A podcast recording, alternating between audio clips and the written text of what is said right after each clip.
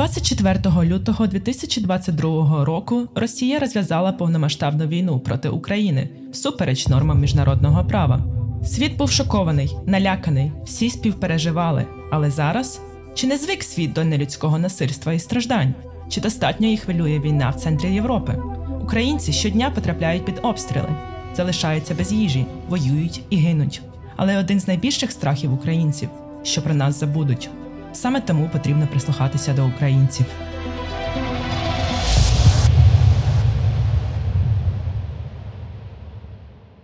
Гість нашої програми Ольга Ліщук, українська письменниця, композиторка та волонтерка. Ольга, доброго дня. Добрий день. Ольга, розкажіть, будь ласка, про себе. Звідки ви родом? Яка історія вашої родини? Як почалася ваша творчість? Ще до жовтневого перевороту 1917 року е, родини батьків моєї мами були переселені з України, з Полтавщини і Херсонщини на північ Казахстану. Там дідусь і бабуся виросли і побралися. Там народилася моя мама. Після закінчення педагогічного інституту вона познайомилася з татом, який, здобувши освіту в Саратовському сільськогосподарському інституті, приїхав освоювати цілину. Там народилася я. Через роботу батька зоотехніка ми кілька разів переїжджали. Тому до школи я пішла в Росії, продовжила навчання в Одеській області, а вже атестат ну, і золоту медаль отримала на Запоріжжі. Е, творчість моя почалась у 5 років. Ледь навчившись е, читати і писати, я зшила собі з листочків дві малесенькі книжечки і записала в одну з них три віршика, а в іншу три казочки. Тоді ж мені подарували іграшкове піаніно на одну октаву, на якому я самостійно навчилася грати, написану на кришці мелодію. Я логічно вирахувала ноти.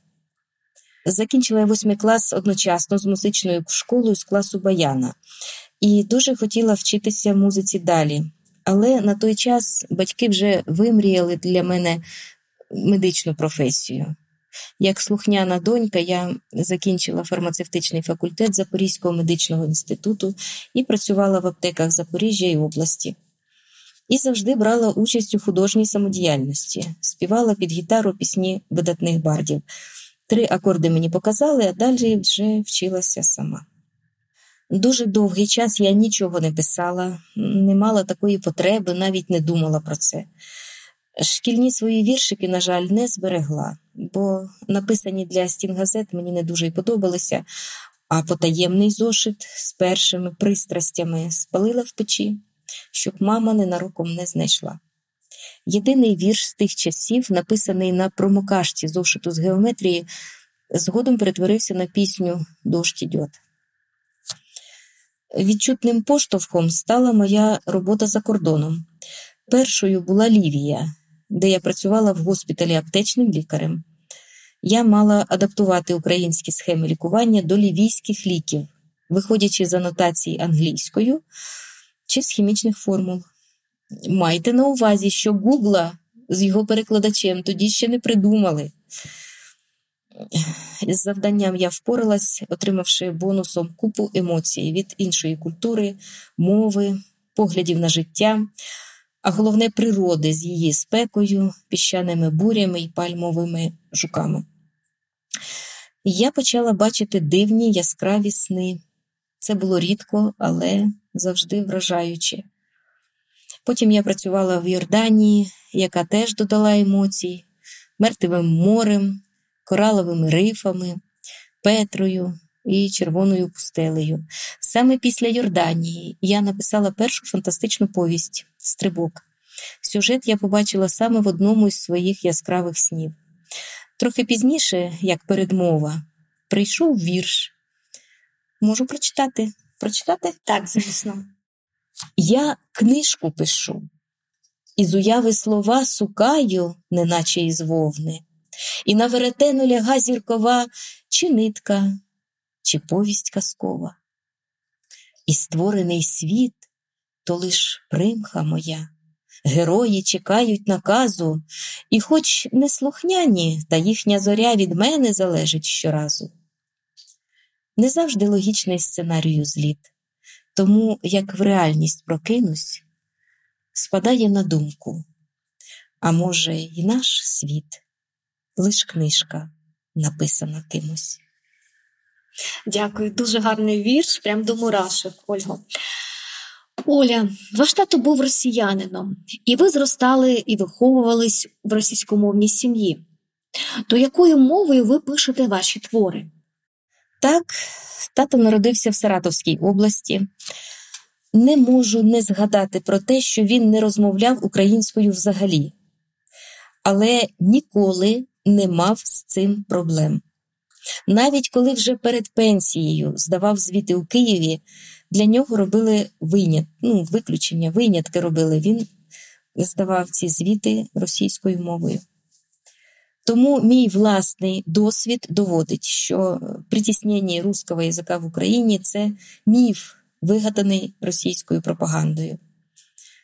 Моя мама, етнічна українка, теж розмовляла лише російською і викладала в школі російську мову та літературу.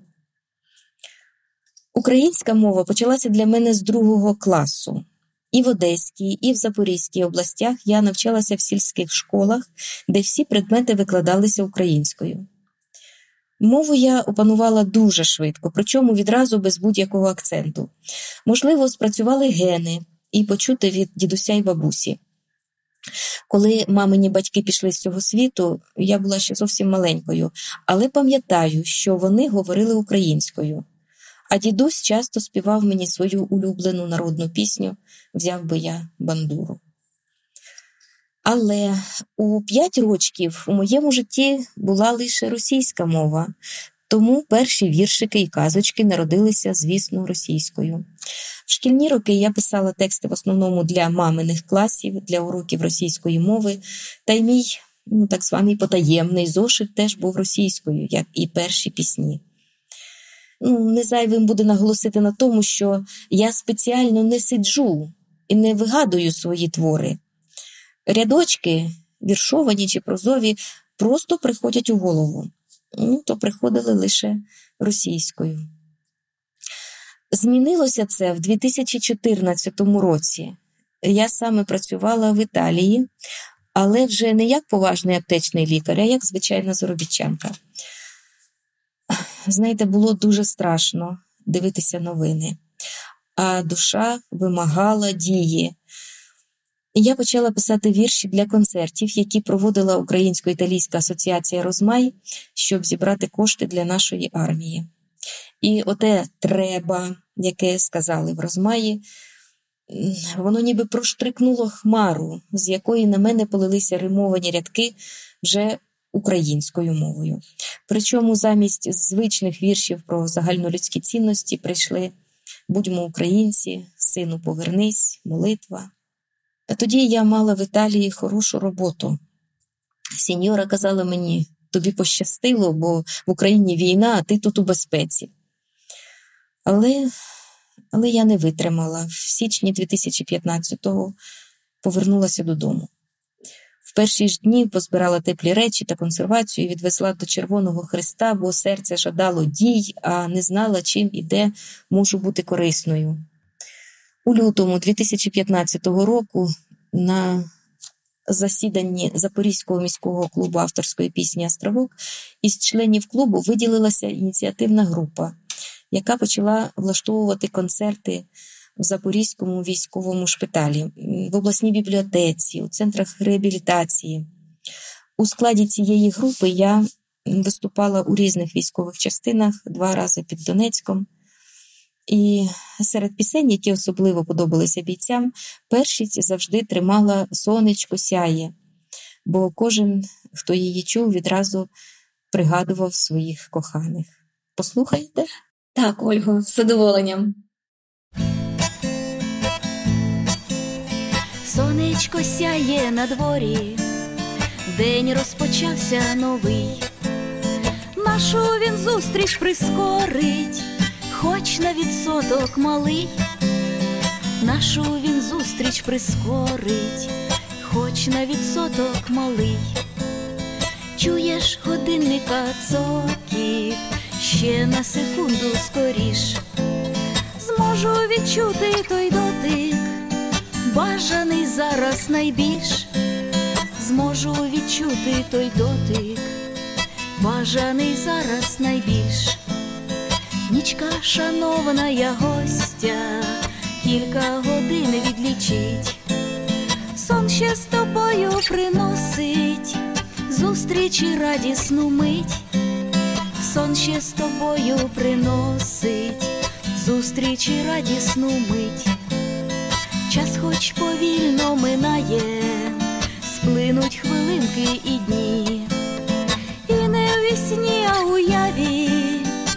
очі побачу твої, і не в вісні, а уяві, очі побачу твої. Це була пісня Сонечко сяє у виконанні Ольги Ліщук.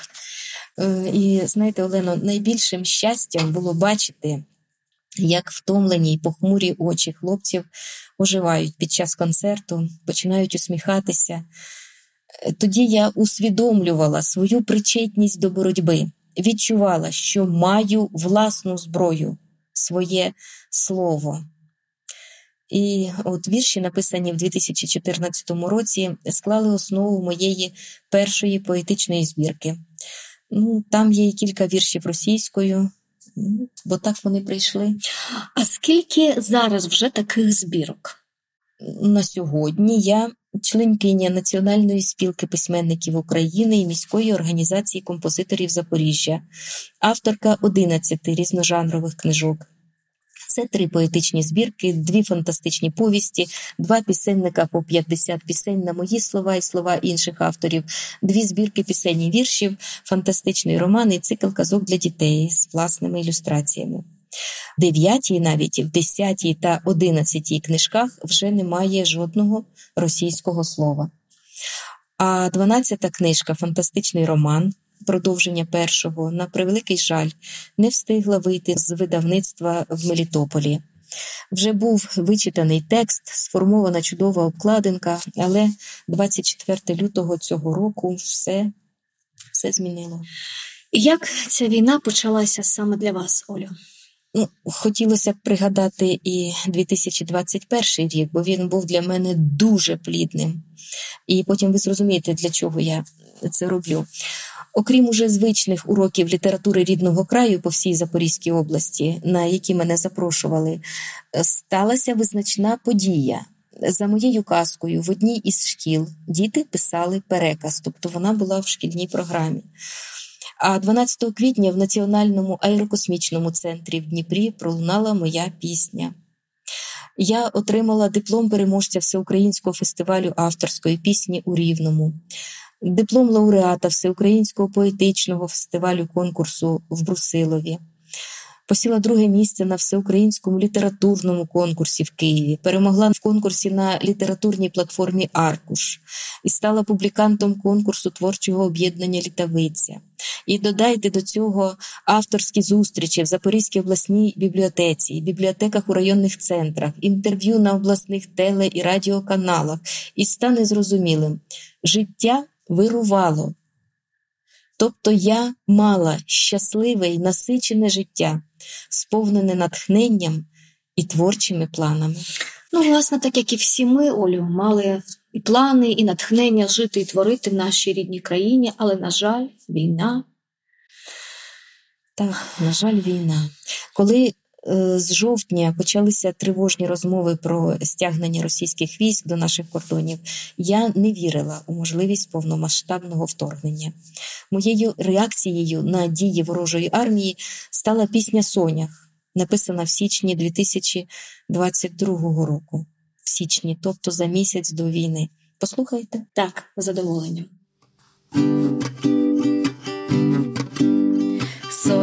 Як сонечко жовтий, всміхався до неба. Ріс на землі, а піснями здіймався увись. Поряд нарцис пробурчав, підніматись не треба. Жити, як хочеш, зігнись і мені підкорись. Кинула квітка у сонях, а брехні огидні. Птах двоголовий узявся насіння дзьобать. Черви погризли коріння на сході й на півдні, щоб неслухняного все ж і зігнуть, і зламать. Тільки ж насіння подзьобане кров'ю своєю. Зернятка інші вдягнуло у литу броню. Всі і дорослі, і малі однією сім'єю, зброєю, працею, словом спинили пташню. Сердиться квітка, збирає війська біля тину, сипле погрозами, нехтує буквами згод. Сонях натомість оздоблює власну хатину, вчиться насіння своє берегти від негод.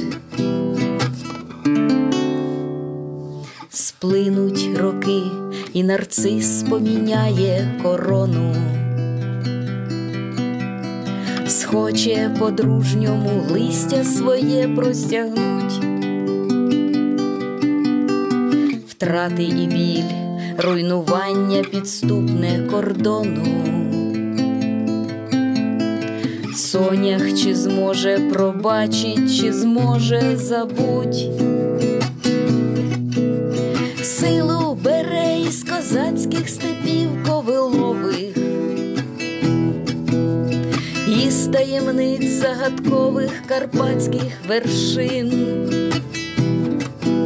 З моря глибин, із полісся скарбів бурштинових, сонях яскравий землі, непідкорений син, сонях яскравий землі, непідкорений син. Олю, чудова пісня. Дякую вам за таке прекрасне виконання. Так, дякую за оцінку таку. В лютому я відволікалася від новин вичитуванням свого роману, який відправила в видавництво в Мелітополі. 24-го мала виступати в обласній бібліотеці, але тому заходу не судилося відбутися, бо в Україну полетіли перші ракети. В той час я жила з хворою мамою в селищі за 30 кілометрів від Запоріжжя. Пам'ятаю ніч на 25 лютого, яку просиділа одягнуто на дивані, бо знайома подзвонила і сказала, що війська зайшли з моря і дуже швидко просуваються до Запоріжжя. Але кілька днів було тихо. Мама не вірила, що Росія на нас напала, доки не почулися вибухи зовсім поряд. І моя українська мама, яка, на відміну від проукраїнського росіянина тата, все життя любила Росію, не витримала шоку. Померла після раптового інсульту. Поховати маму по-людськи я не змогла, бо вже не було де придбати труну. Траса прострілювалася, районний центр Васильівка перетворювався на руїни. Сусіднє село з іншого боку траси забарикадувалося і наїжджачилося, Закр... там перекриті були всі дороги. То зняли двері в хаті, положили на них маму, в перерви між обстрілами дотягнули до цвинтаря і закопали. Мені і досі моторошно від того, що мама лежить там без труни. Я залишилася одна в хаті. Коли починалися обстріли, ховалася в погріб і до істерики боялася окупації. Ворог просувався тоді дуже швидко. Коли в скалічену Васильівку зайшли росіяни, я замкнула хату і виїхала з селища. я ніколи не забуду обгорілі машини, які траплялися на трасі. Це було, ніби я потрапила у якесь кіно. Це було страшно. Біля тижня я прожила в Запоріжжі, а потім ворог ударив по Енергодару по атомній станції. Новини почали настирливо натякати на можливість захоплення Запоріжжя. І двічі мені дзвонив хтось незнайомий і з'ясовував, де я знаходжуся, конкретно за якою адресою проживає письменниця Ольга Ліщук. Я вже знала, що на захоплених територіях російські нелюди перш за все відшукують активістів, патріотів, волонтерів. Я вирішила не ризикувати і їхати далі. Так і вийшло, що 2014 рік змусив мене повернутися в Україну на зустріч війні, а 2022 тікати від війни з України. Дорога була дуже важкою. Я не змогла сісти в потяг, коли вперше дісталася вокзалу, бо людей було море, просто нескінченне море. Я дочекалася наступного дня і сіла в електричку. Потім ще одну, потім ще.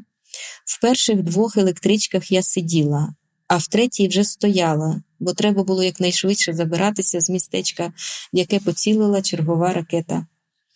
Потім було 11-годинне стояння на морозі на вокзалі у Львові, потім стояння в тамбурі в потязі до Польщі. Коли біля кордону потяг зупинився, щоб чекати на свою чергу, під'їхали волонтери і організували справжнє свято їжі. Дорогі львівські волонтери, якщо ви мене чуєте, то знайте, що вас і ваші смаколики я ніколи не забуду.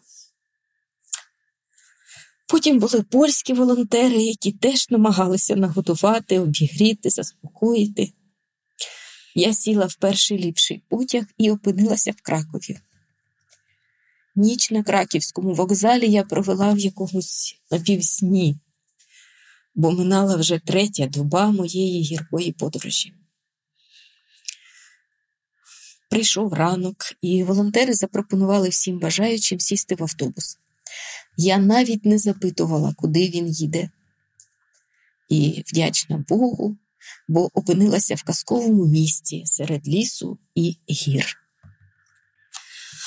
Олю, вже десятий місяць поспіль ви проживаєте в Польщі у мальовничому містечку Криниця Здруй. Як зустріла вас Польща і чим ви тут займаєтесь? Польща зустріла дуже щедро і щиро. Оговтавшись після довгої дороги, я побачила засніжений ліс на горі, вдихнула напрочуд чисте повітря, замилувалася витонченою різьбою на старовинних будиночках. Відпочивала десь біля двох тижнів, а потім мені на очі потрапило оголошення про те, що місцевий центр культури шукає виконавців з України для виступу в спільному польсько-українському концерті. Якби ви бачили, як я летіла в той центр культури, немов на крилах. Хвилювало одне, хвилювалася я про одне, чи знайдеться там гітара. Гітара, на щастя, знайшлася. Я взяла участь в концерті, після чого вже не пропускала жодного заходу. Почала ходити на курси польської мови. Записалася в місцеву бібліотеку, щоб брати простенькі дитячі книжки для читання. Пізніше взяла книжки місцевих авторів, що привело мене до знайомства з поеткою Анною Олекси, на слова якої я написала дві пісні польською мовою. Така активність не минула непомітною. В червні відбулася моя авторська зустріч в місцевому польському творчому осередку. Представниця Центра культури розповідала про мене і пояснювала зміст пісень, які я виконувала. Крім того, я провела кілька концертів для української аудиторії.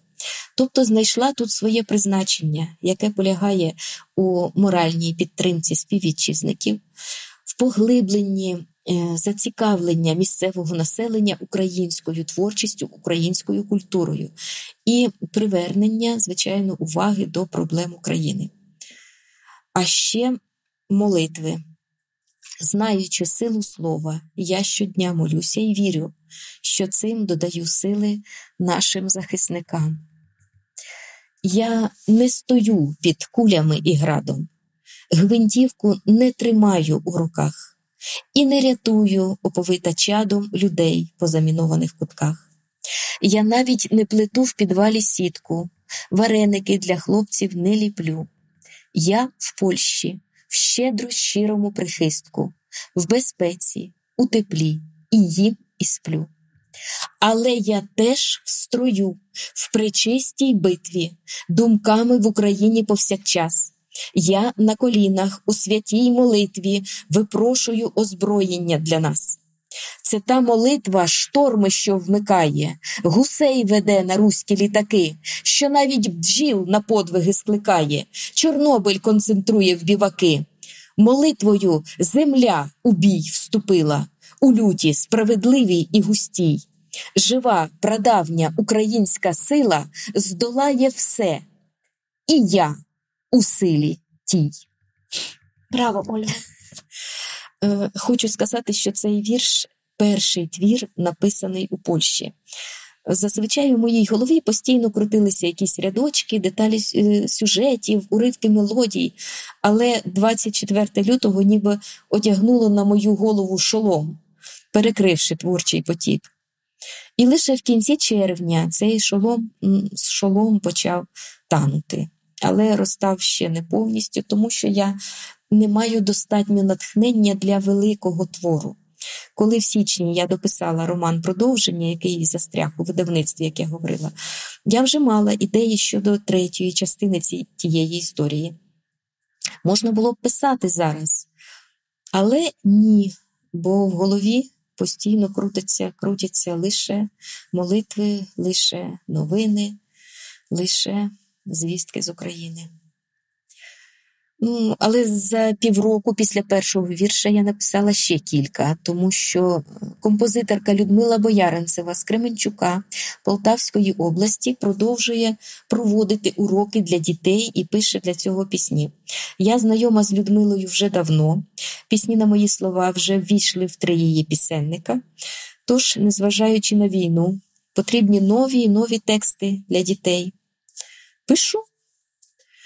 Народилися також два оповідання і вірші для концертів місцевої української творчої спільноти.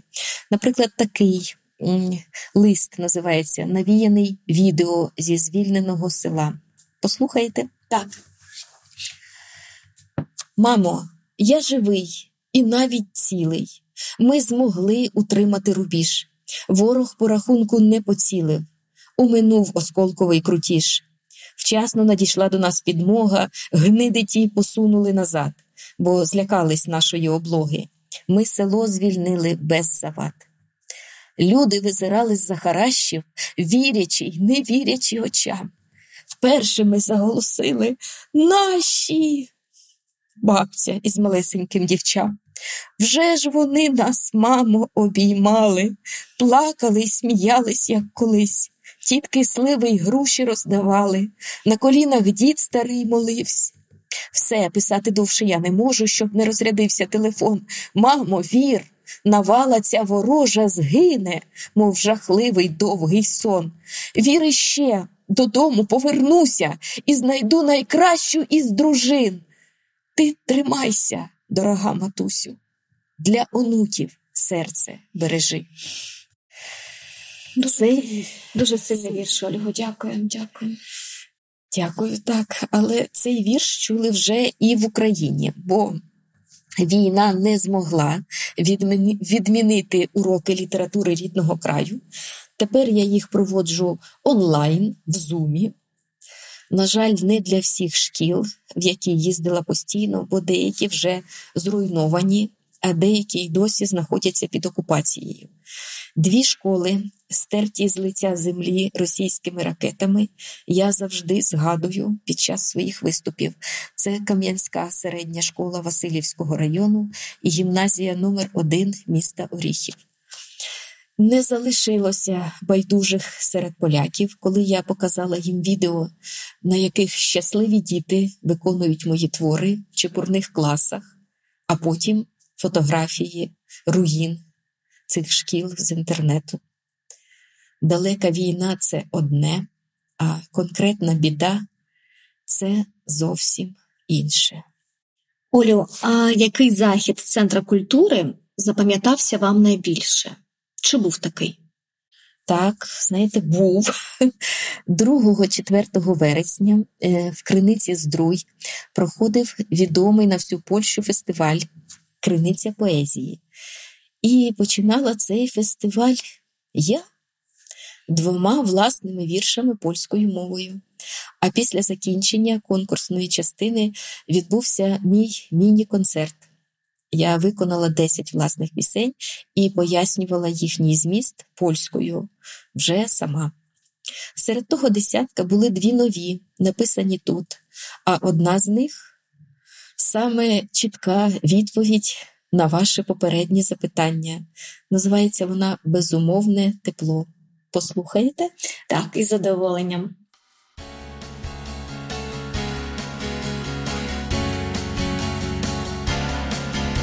Україна від мене далеко, шаленіє там зла небезпека, але можу я жити і співати. Польща стала для мене як мати, Україна із Польщею в боротьбі проти зла, Україна із Польщею, безумовність тепла. Спільне прагнення злагоди у словах молитов, Україна із Польщею, то братерська любов.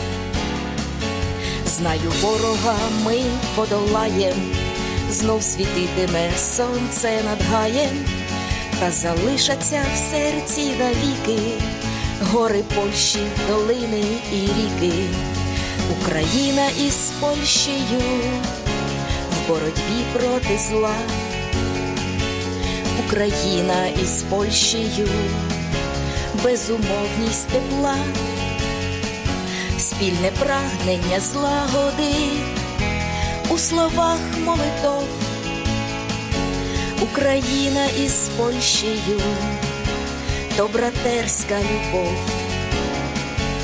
Моя пісня до неба прохання, щоб міцніло між нами єднання, Україні і Польщі прищирій, процвітати в багатстві і мирі, Україна із Польщею в боротьбі проти зла, Україна із Польщею, безумовність тепла.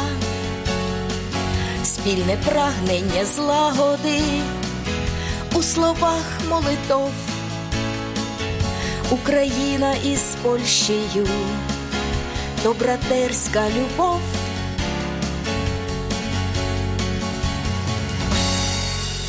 Це була композиція Безумовне тепло у виконанні Ольги Ліщук. Олю, дякую вам за таке цікаве інтерв'ю. Мені було дуже приємно. До нових зустрічей. До нових зустрічей.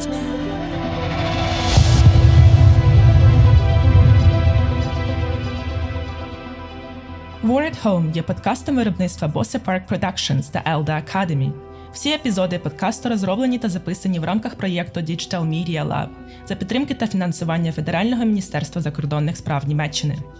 Якщо вам сподобався подкаст, будь ласка, підписуйтесь на нас та рекомендуйте його іншим.